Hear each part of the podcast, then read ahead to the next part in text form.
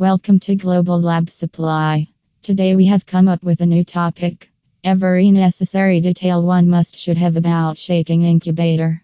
A shaking incubator is a type of cabinet that contains an incubator. Within these cabinets, the media cells or animals are mixed by shaking motions or vibrations for increased oxygenation and nutrient exchange. The vibrations also immobilize the cells to make them more sensitive to stimuli. Explanation of different types of shaking incubators 1. Benchtop shaking incubator.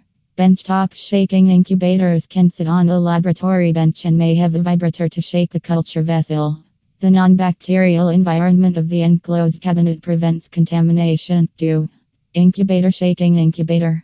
An incubator is typically used for more than one sample, such as a 96 well microtiter plate with 96 samples or 96 well microtiter plate with 300 samples. This can be done using an incubator with an inner lid and multiple culture vessels. 3.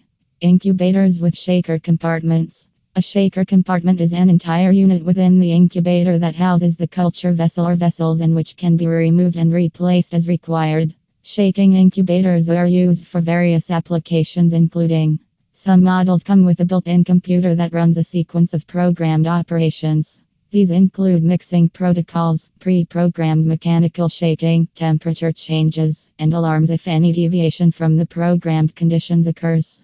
The shaking incubator will take any standard culture vessel or plate the most common vessel sizes are 15 mm, 25 mm, and 35 mm diameter x 35 mm deep with 75 mm or 2 inches centers. Shaking incubators can be purchased with either one or two vibration motors. Some units have three or four vibration motors depending on the requirements of the user.